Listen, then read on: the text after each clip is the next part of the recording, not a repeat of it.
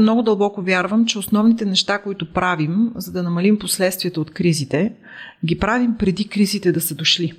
Защото веднъж като удари кризата, това е, както ти казах, като високата температура, тя те вади от строя и тогава набора действия, които можеш да извършиш, рязко намалява.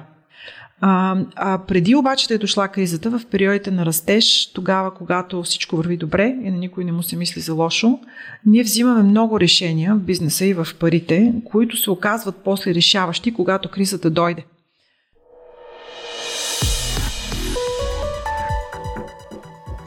Здравейте! Слушате Децата и парите – образователен подкаст за практични финанси, насочен към деца на възраст между девет и осемнадесет години и техните родители.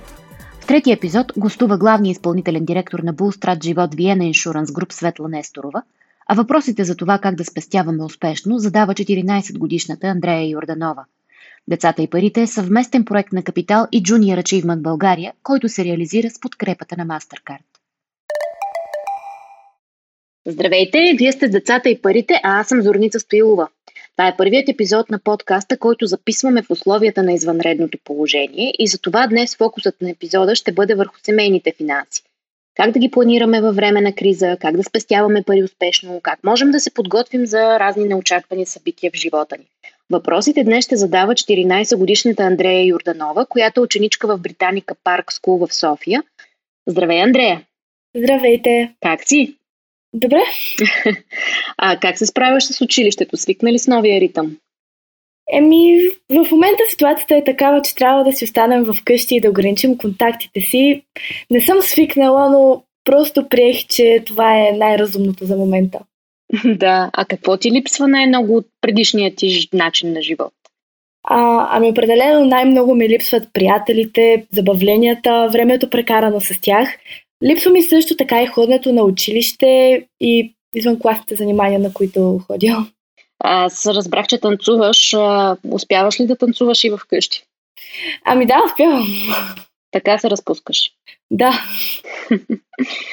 А, а какъв е твой опит с парите, Андрея? Можеш ли да ни разкажеш? Имаш ли собствени спестявания? Имаш ли някаква голяма цел, за която спестяваш? Ами да, имам собствени спестявания. За момента нямам нещо конкретно, за което спестявам, но когато бях малка, бяхме на почивка в чужбина, бяхме в един магазин и аз много исках да си купя една играчка, не помня точно каква беше. А родителите ми ми казаха, че има много такива подобни, че няма смисъл, но аз наистина много исках тази играчка и те ми казаха, ако толкова искам да си я купя, да си я купя с моите спестени пари. Mm-hmm. Аз съответно не си носих пари, баща ми ми предложи много неизгоден обменен курс на еврото спрямо лева. Аз въпреки това се съгласих и когато вече се прибрахме в София, дойде време да върна парите на родителите ми и то в пъти повече и тогава осъзнах, че всъщност това не беше разумно и от тогава се научих как по-добре да си управлявам спестяванията и да внимавам за какво ги харча. Истински опит от живота. А, а сега родителите ти, когато вече си по-голяма, доверяват ли ти се да управляваш сама по-големи суми пари? Например, да решаваш за какво да си харчиш собствените спестявания? О, да, вече определено ми се доверяват. Например, когато трябва да отида някъде сама, винаги ми дават повече пари за всеки случай, защото знаят, че ги харча разумно. Супер. А какво ти е интересно да научиш за парите днес? Ами, интересно ми е да науча как да ги управлявам и инвестирам, за да мога да създам и успешно да управлявам бизнес, когато порасна. О, бизнес! Какъв бизнес искаш да, да си имаш? Ами, все още нямам идея с какъв бизнес искам да се занимавам, но знам, че основните принципи за инвестиране са еднакви в различните видове бизнес. Супер! Андрея, много ти благодаря! Като технологична компания, ориентирана към бъдещето, MasterCard вярва, че дигиталното утре принадлежи на младите хора. Децата и младежите трябва и могат да участват пълноценно в света. Затова MasterCard разработва иновативни и сигурни платежни продукти със своите партньори банките. Те адресират различни детски и младежки нужди и изисквания на родителите. MasterCard е лидер в детските и младежки карти в България. Почваме! Здравейте отново, вие сте с децата и парите. А, във видеото, което ни изпрати Андрея, за да кандидатства за водещ на подкаста, тя казва, че иска да се научи как да управлява парите си разумно, за да бъде успешна в живота си. А днес на нейните въпроси ще отговаря един от най-успешните мениджъри в България. Светла Несторова, която е главен изпълнителен директор на най-голямата животозастрахователна компания в страната Булстрад Живот Виена Иншуранс Груп. Тя управлява над петстотин души и е член на управителния съвет на Асоциацията на българските застрахователи. Здравейте, госпожо Несторова. Здравейте. Много ви благодаря, че откликнахте на поканата ни и се съгласихте да ни гостувате виртуално. Много се радвам. Слушах предишните два подкаста. Те са изключително вълнуващи. За мен самата бяха интересни. А, така че се надявам да добавим нещо към тая цветна палитра, която създавате там. Чудесно. Докато се подготвяхме за този разговор с Андрея и нейните родители, обсъждахме всъщност колко много въпроси неизвестни ни поставя настоящата корона криза, в която, нали, освен че се притесняваме за здравето си и за това на близките ни, се тревожим и за сигурността на доходите и работата си. Много семейства в момента живеят в подобна несигурност и децата усещат това, имат много въпроси за това какво предстои. Затова ви предлагам да започнем днешния ни разговор от там. Андрея, ти си на ход, питай каквото те вълнува. А, здравейте! А, според вас какво ще стане с икономиката след тази криза, в която се намираме? Здравейте, Андрея! Истински не знам.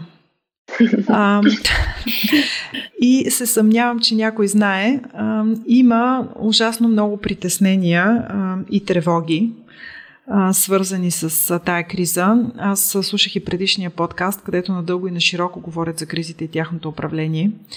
А, ако, но ако някой ти каже, че знае точно какво ще се случи, а, нямам, аз не бих повярвала нито за минута. Знаем какво се случва в момента.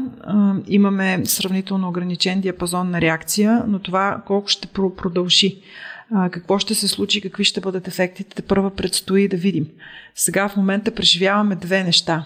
Едното е стрес, тревожност и натиск, който ще доведе до това всеки от нас да реагира според способностите и възможностите си на този натиск.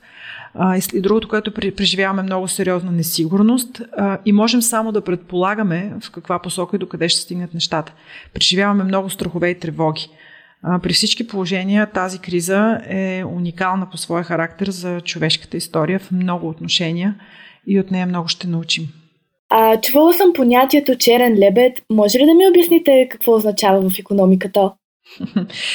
А, черен лебед, едно от хубавите неща на това понятие е, че то говори доста за себе си. Не знам дали знаеш, но дълги години, когато са преподавали логика в класическата образованост, а, са използвали лебедите като един от начините да преподават силогизми. А, не знам, учили ли сте вече логика в училище или не на четиринайсет. А, не сме още учили. Да, но така, а, използвали фразата "всички лебеди са бели" а, като един от начините, по които се преподавало общо твърдителното съждение. А, тогава, хиляди години, хората не знаели, че има и черни лебеди тук на територията на а, европейската цивилизация, където тая наука се е развивала и преподавала. А, и после, когато открили за пръв път черния лебед, в Австралия, мисля, са първите черни лебеди, които са срещнати. А, това е било абсолютен стрес, защото основата ти изобщо утвърдително съждение внезапно става частно утвърдително. Тоест, всички са се учили на истинност през твърдението "всички лебеди са бели" и внезапно се появява черен лебед. Това в кръга на шегата, но всъщност понятието се въвежда в икономиката от един много модерен напоследък мислител. Той се казва Насим Талеб. Аз съм имала удоволствието да го слушам на живо. Беше много вълнуващо преживяване, защото той успява да събере на едно място хумора, математиката и икономиката, което рядко тия три неща, нали, рядко така живо си, си взаимодействат. Той нарича черен лебед точно такова явление, което е толкова малко вероятно да се случи, толкова единично и толкова неочаквано, че хората просто не могат да го предвидят и не могат да се подготвят за него. Той твърди, отива и по-далеч. Казва, че а, черните лебеди, този тип явления, са тези, които всъщност моделират човешката история. А, не тия, които си мислим, че познаваме логически, нещата, които предвиждаме, които управляваме, а уния, които идват и ни заварват тотално неподготвени. Черни лебеди са различни явления. Той сочи като такива примери. Например, явлението, събарянето на колите близнаци на единайсети септември, ако знаеш историята, предполагам, да, в Нью Йорк. Я. История, която ни започна глобалната война срещу тероризма и завинаги ни промени начина, по който живеем и средата, в която се намираме. И преди това имаше тероризъм, и преди това имаше напрежение в изтока, но никой не можеше да си представи, че нещо такова може да се случи и то действително промени света ни. Аз си мисля, че въпреки, че пандемиите и епидемиите са се случвали от зората на човешката цивилизация, въпреки, че може човек да си даде сметка, че епидемии ще се случват и в глобалния свят, те ще имат глобални измерения, никой истински не беше подготвен и тази криза се случва в момента точно на територията на явленията черен лебед. Сега според Талеб, черният лебед е интересен с това и с това, че той не може да бъде предсказан преди да се случи, обаче след като се случи изглежда много логичен и всички добре го обясняват. Така че, ето сега ние вече използваме думички от типа на това е глобален свят, затова последствията от епидемията са наистина глобални. Нали? Почваме да намираме логическите връзки, които, а, които управ... са доминиращи в тази ситуация, но истински а, ситуацията ни заварва неподготвени и отново ще промени света, в който живеем, така както го направих атаките или някакви други феномени, които са се случвали преди. А каква е разликата между рецесия и депресия в икономиката? А, това, Андрея, също никой не може със сигурност да ти каже. Ще се опитам да ти представя моето разбиране. А, различните икономически теории твърдят, че а, рецесиите като цяло са м, такива спадове в икономиката, които се случват а, а, отведнъж и траят не много дълго. Докато за депресия говорим, когато говорим за дълго време, състоянието на рецесия продължава дълго. Значи, показателите на икономиката трайно се задържат на ниски нива. Сега има различни тези. Учените в света, економи, економистите в света считат понякога, че рецесия за рецесия, когато говорим, когато имаме два отчетни периода, някои говорят за три, някои говорят дори за един. Uh, всъщност, ако, за да го кажем на, на съвсем достъпен език за всички, които ще слушат този подкаст, uh, депресията прилича на, uh, пардон, рецесията прилича на вирусно заболяване. Дигаш висока температура, събаряте на легло, изкарваш три дни с много течности и след това си на крак обратно. Uh, докато депресията прилича на бактериалното заболяване, представи си на пневмония, което те събаря няколко седмици или да кажем месец те вади от строя и много дълго време цялата ти система а, има нужда от пренастройка, лекарства, покой и излизане от активния живот. А сега какво ще ни се случи? Дали ще бъде рецесия, от която ще се излиза или наистина ще влезем в депресия, предстои да видим всички заедно. Аз наистина смятам, че може да се разсъждава доста за това, кои са глобалните тенденции, които са нарушени в момента, кои са най-големите заплахи а, и какви са предсказуемите последствия, но истински отговор нямаме, зависи колко ти е интересно да ровим в темата. А основно от кои сектори са безработните в момента и кога има шанс отново те да се върнат на работа? За това най-вероятно вече има числа, които аз още не знам, но според мен секторите, които първоначално бяха много ударени и в момента хората в тях действително няма какво да правят, това са от една страна туризма, пътуванията, хотелите. Представи си, че при затворени граници, когато ние не просто не можем да напускаме държавата, в която живеем, но вече не можем да напускаме града, в който се намираме, компаниите, които се организират, занимават с превоз на, на пътници, практически не могат да нямат никаква работа. Същото се отнася и до целия сегмент на туризма, защото почти целият свят е засегнат от това, което се случва и де-факто туристическия поток е спрял. Тоест, ако ти си превозвач, авиокомпания или хотел, де-факто в момента твоя бизнес е абсолютно блокиран. Много са, според мен, тежки последствията също така за всички, които се занимават с събития, управление на събития, спорт. Там е много тежко. Представи си, никога не са спирали футболните първенства, да кажем. Отлагат се олимпиади, в които има инвестирани милиарди. А, много ме се тревожа аз специално за хората на изкуството, защото практически някои от тях търсят онлайн форми, но истински за повечето от тях те разчитат на събиране на зрители на едно място. Нали? Това в момента е абсолютно невъзможно. А, сигурно можем да продължим това изреждане дълго, а, но това сякаш са секторите, които първи получиха първи удари, за които аз най-много се тревожа. Да. А какво можем да направим, за да намалим риска от финансови затруднения при подобни кризи като тази? Аз много дълбоко вярвам. Ти си ми подготвила за днеска въпроси, които нямат еднозначни а, отговори. Върху тях може да се разсъждава повече. Но аз много дълбоко вярвам, че основните неща, които правим, за да намалим последствията от кризите, ги правим преди кризите да са дошли. Защото веднъж като удари кризата, това е, както ти казах, като високата температура, тя те вади от строя и тогава набора действия, които можеш да извършиш, рязко намалява. А, а преди обаче да е дошла кризата, в периодите на растеж, тогава когато всичко върви добре и на никой не му се мисли за лошо, ние взимаме много решения в бизнеса и в парите, които се оказват после решаващи, когато кризата дойде.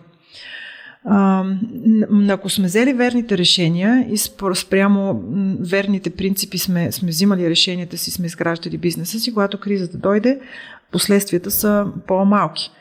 Има такива принципи, на които може да се разчита. Например, един от такива такъв принцип е да се опиташ парите, които дължиш и парите, които имаш, да бъдат добре балансирани или да са, да кажем, в една и съща валута. Или така, щото активите и пасивите, говоря в момента, да са, да кажем, с еднаква или с близка продължителност, така че да нямаш риск от дължина или валутен риск. Има и други такива принципи. Времената, в които се печели добре и се трупат добри пари, са времената, в които да започнат да се заделят пари, да се правят резерви, да се, да се слагат на страни средства. Знаеш ли, икономиката действително много прилича на тялото. Организациите, бизнес организациите приличат на тялото. Както когато си здрав, взимаш разумни решения за това как да се храниш и да се движиш, това подобрява общото състояние на тялото ти и после като се разболееш, тая добра, този добър имунитет и добра обща форма ти се отплаща, прави заболяването много по-леко да премине, да го изкараш много по-лесно. Така, ако си се държал и ако си се държал от друга страна зле, преяждал си, водил си със едно начин на живот, разрушил си органи и системи свои, като дойде заболяването, то действително лошо те събаря и може да е фатално. Същото е с кризите и с организациите. Тези, които са управлявали парите си разумно и са спазвали принципите на разумното управление, а, са тези, които обикновено се справят по-добре в кризите. А, докато организации, които са се държали рисково и хазартно, а, понякога кризата ги схваща в момент, в който ще платят скъпа цена за това. Между другото, същия този автор, за който ме пита, този дето е измислил понятието за черния лебед, има една друга книга, която също е много интересна. Тя се нарича, мисля, че на български е преведена като антикрехкост, в който той казва, че самия факт, че една система е жива, вече означава, че тя е антикрехка. Тя не е просто устойчива, а дори може да печели от хаоса и да се развива добре. Така че, ако те върна към въпроса, да, трябва да изграждаме антикрехки системи, системи, които могат да се справят с тежките заболявания, които са здрави и, и се, се използват в тях разумни принципи. Да, разбрах. А в ситуацията, в която се намираме, всички виждаме колко важни са спестяванията. А според вас, как да подходя? Кой е най-добрият начин за спестяване? А, спестяването е един от принципите, които ако прилагаме правилно, когато сме здрави и във времена на подем, това ще ни се отплати, когато кризата или болестта дойдат. Така че ти абсолютно напипваш а, един от първите такива принципи. А, да, възниква въпроса как е правилно да спестяваме, колко е правилно да спестяваме и какво да правим с тях. А, и отново, аз занимавам се с застраховане. При нас управлението на риска и спестяването са централни понятия. А, ако човек не, не управлява риска в живота си или в бизнеса си по правилния начин, не го застрахова, не заделя средства и не спестява, значи тук първите базисни принципи са нарушени. Това са може би двата най- най-базисни принципа. А, счита се, че всяко физическо лице е добре да спестява поне десет процента от дохода си а, средно, което означава, че когато си добре, имаш доста средства и, и ти е спокойно, можеш да спестяваш и повече. В моментите, в които е тежко или доходът ти е паднал, тая цифра може да падне, да кажем, на пет. Но да спестиш, да заделиш средства от излишъка, който имаш в момента, е първото и задължително нещо, което трябва да направиш, даже преди да формираш понятие за излишък. А, защото така плащаш на себе си. Погрижваш се за системата и за тялото си, за да може в трудни времена да си заделил, за да си заделил средства за това. А, това отново го можем да го наблюдаваме при телата на хората. Натрупването на пухкавинки тук и там, колкото и да не е модерно в съвременния свят, всъщност е форма на спестяване. Тялото ни взима излишъка от храната, който сме му дали, и заделя резерви, за да може като дойде глада и тежкия момент после да ги ползва тия резерви. Да. Така че как да спестяваме вече е друг въпрос. Защото а, заделяш средства добре, но какво правиш с тях? Това е много сериозен въпрос. И мъдрите хора са казали, че не бива да слагаш всички яйца в една кошница. Примера, не знам, някой разговарял ли е с теб за, прочути, за прочутата триада на, на инвестицията или на спестяването. Има три неща, които гледаш и които винаги си противоречат едно на друго малко или много.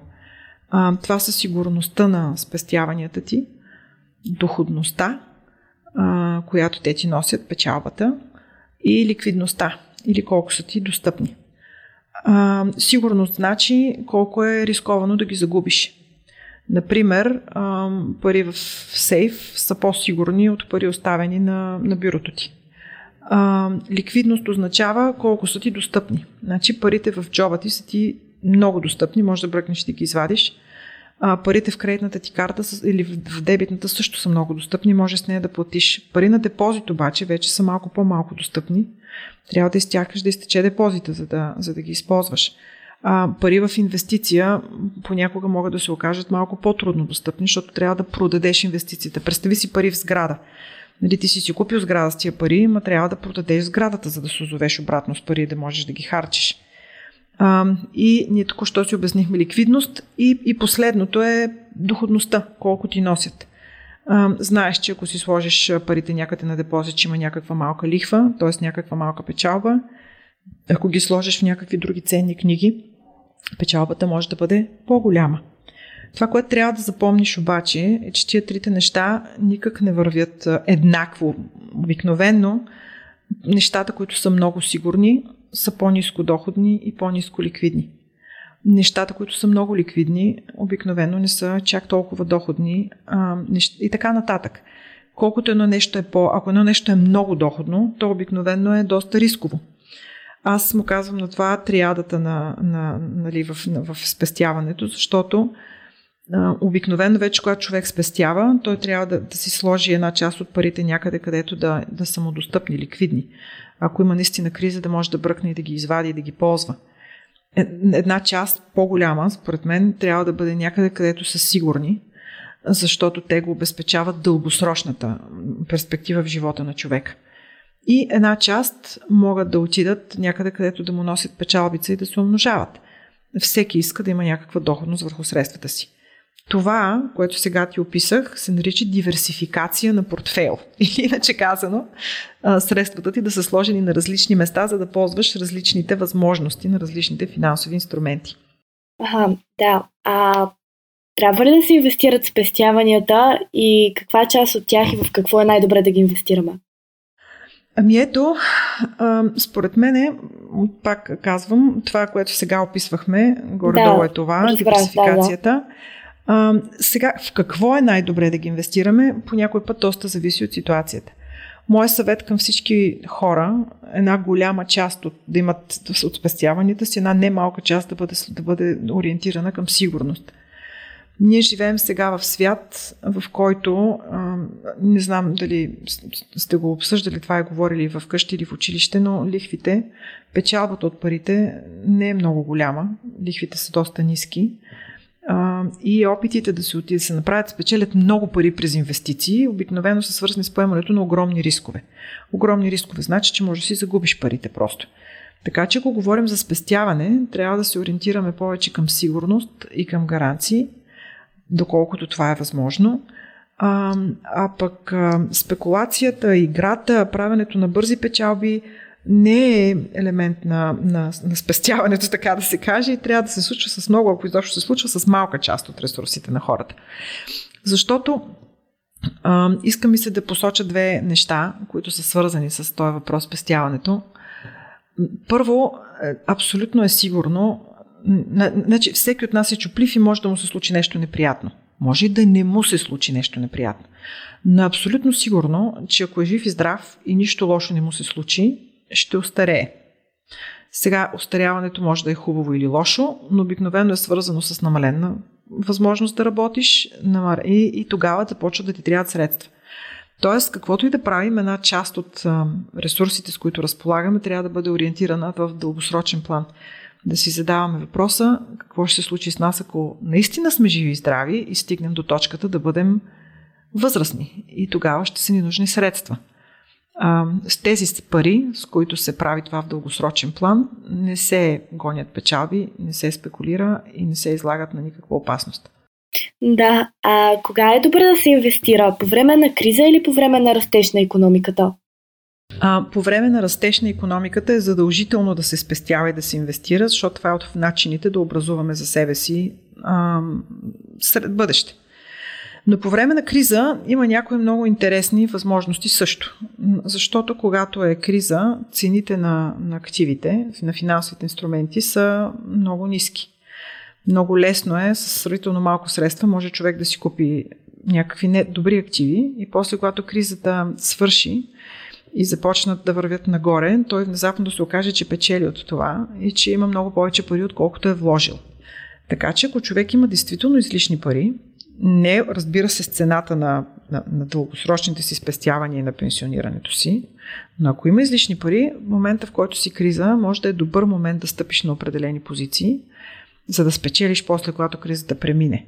Само моля те, никога не забравяй, че това се прави само с наистина излишни средства. Да, а т.е. в момента, ако имаш излишни средства, както казахте, добре ли е да се инвестира сега? Аз лично мисля, че ако човек има излишни средства, някакви инвестиции в момента не е зле да се направят. Ага. А, много внимателно, разбира се, и пак казвам, с излишните средства. Да. А, но аз мисля, честно казано, че каквито и травми да понесе глобалната икономика, пък и нашата собствена, след минаването тук на острата част на, на пандемията, икономиката ще започне с, да полага огромни усилия да тръгне нагоре. Да, ще има пострадали хора и това е един тежък период за всички нас, но и това ще мине. А, ако, а, а, а там отвън има огромно количество творчески настроени хора, които искат да печелят, да работят и те ще тласкат нещата напред и нагоре. А, даже си мисля, че кризата ще ни даде някои шансове. Освен в човешки план и чисто икономически. Помисли си само, последните десетилетия всички производства се бяха изнесли в Азия, на територията на Китай. Сега имаме съвсем реални шансове обратно при нас в Европа да се върнат стратегически производства, да кажем. Според мен от това Европа само ще спечели. А, ние много свободно се възползвахме от глобалния свят икономически последните десетилетия и за, даже в някои отношения според мен загубихме стратегически позиции. А, тази криза дава шансове при умно и отговорно поведение някои такива позиции да бъдат върнати.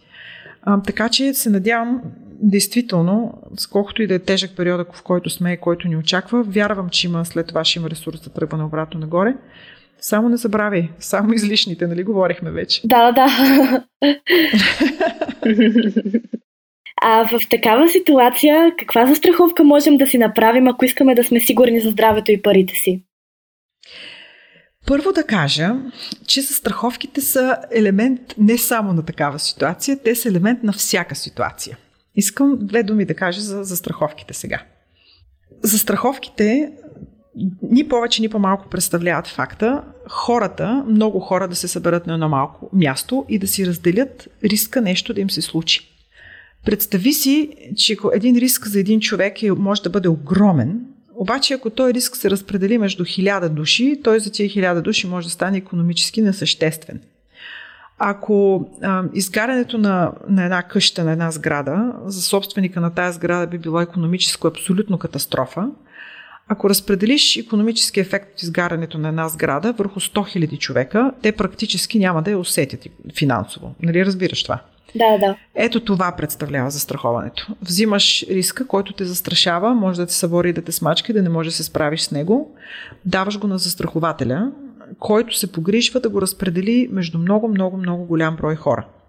Тоест, на първо място, когато няма криза и сме добре, е разумно да огледаме в живота си кои са ония рискове, които могат да ни извадят от строя икономически и да предприемем съответните застрахователни действия.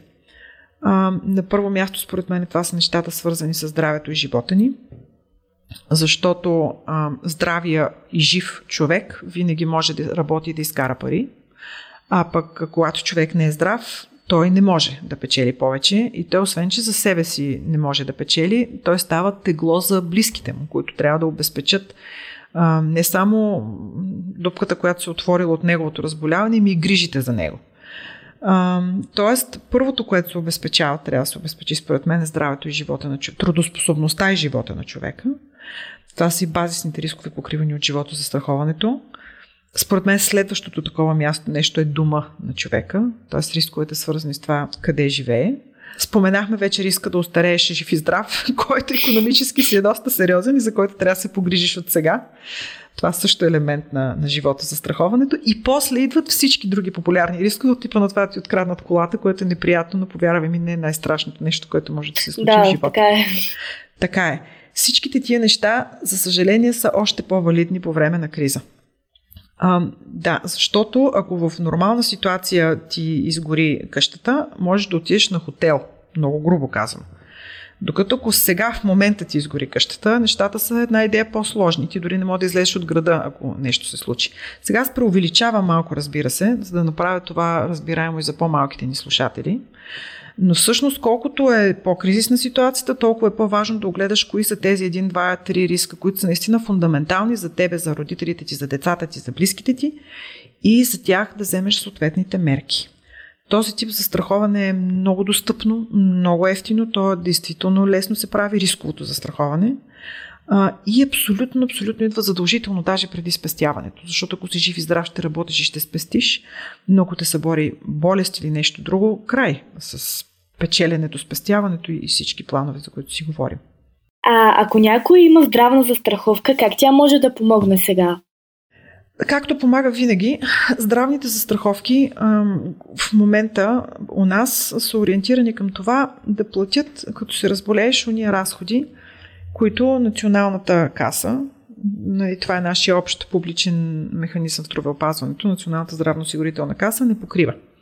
Сега на теория и по конституция в България всички хора са здравно защитени, здравно осигурени и всичките и, и би трябвало да, бъд, да се лекуват без, в кавички безплатно, по-скоро на принципа на общественото осигуряване. На практика обаче, като отидеш в болница, се оказва, че има много странични разходи, които общественото осигуряване не ти покрива. И тогава трябва да си ги платиш от джоба, пък когато си болен, може да нямаш свободни пари. А, пример мога да дам веднага. Примерът близък от, от моя живот и застрахователна практика. Има, намират в а, главата на човека тумор голям, той трябва да се оперира и извади бързо.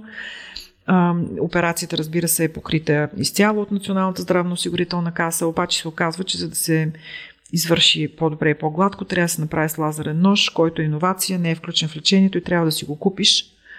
Или пък, че има в момента разработена, има такава платка, която се слага в главата при такива операции, която а, също не е покрита и ножа и платката заедно струват пет хиляди лева. И това е, ти трябва да бръкнеш и да ги извадиш тия пари, може да ги имаш, може да ги нямаш, може да имаш деца, които имат нужда от средства в този момент или да не си ги заделил. Тогава идва застраховката, която струва много по-малко от това и която си си плащал във времето и плаща тия разходи.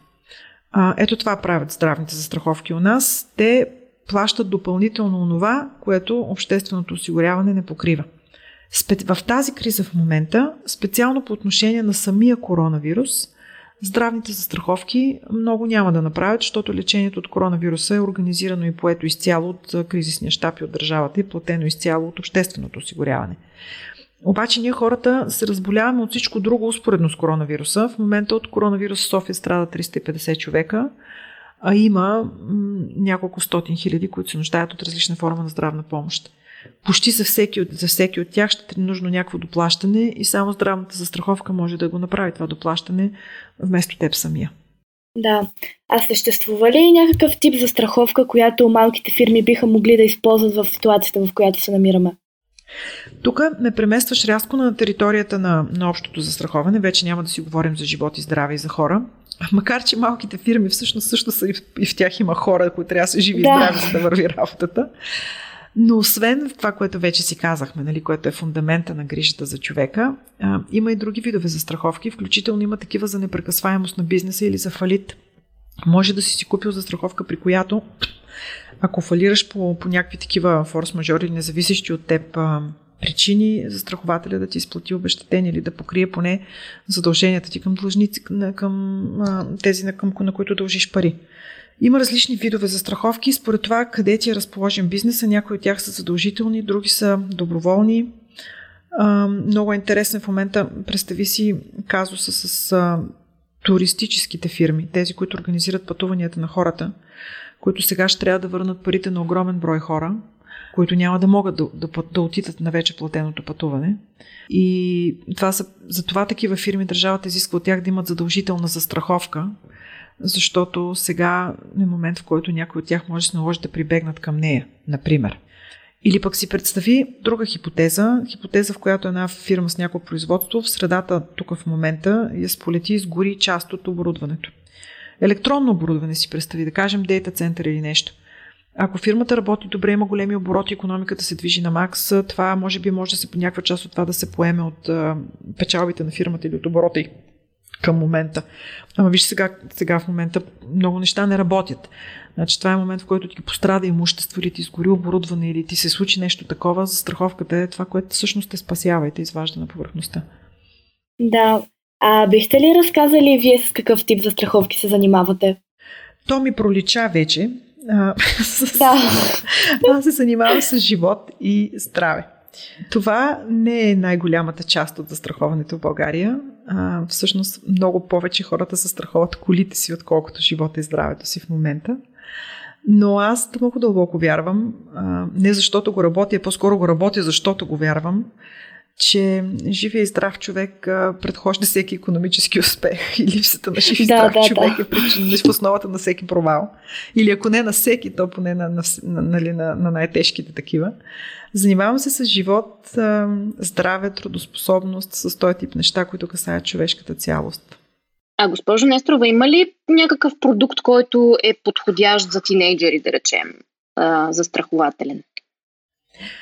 А, сега Аз първи, значи, в изпестяването, инвестирането е много важно човек да отчете кои са стейкхолдерите, кои са хората, от които това зависи.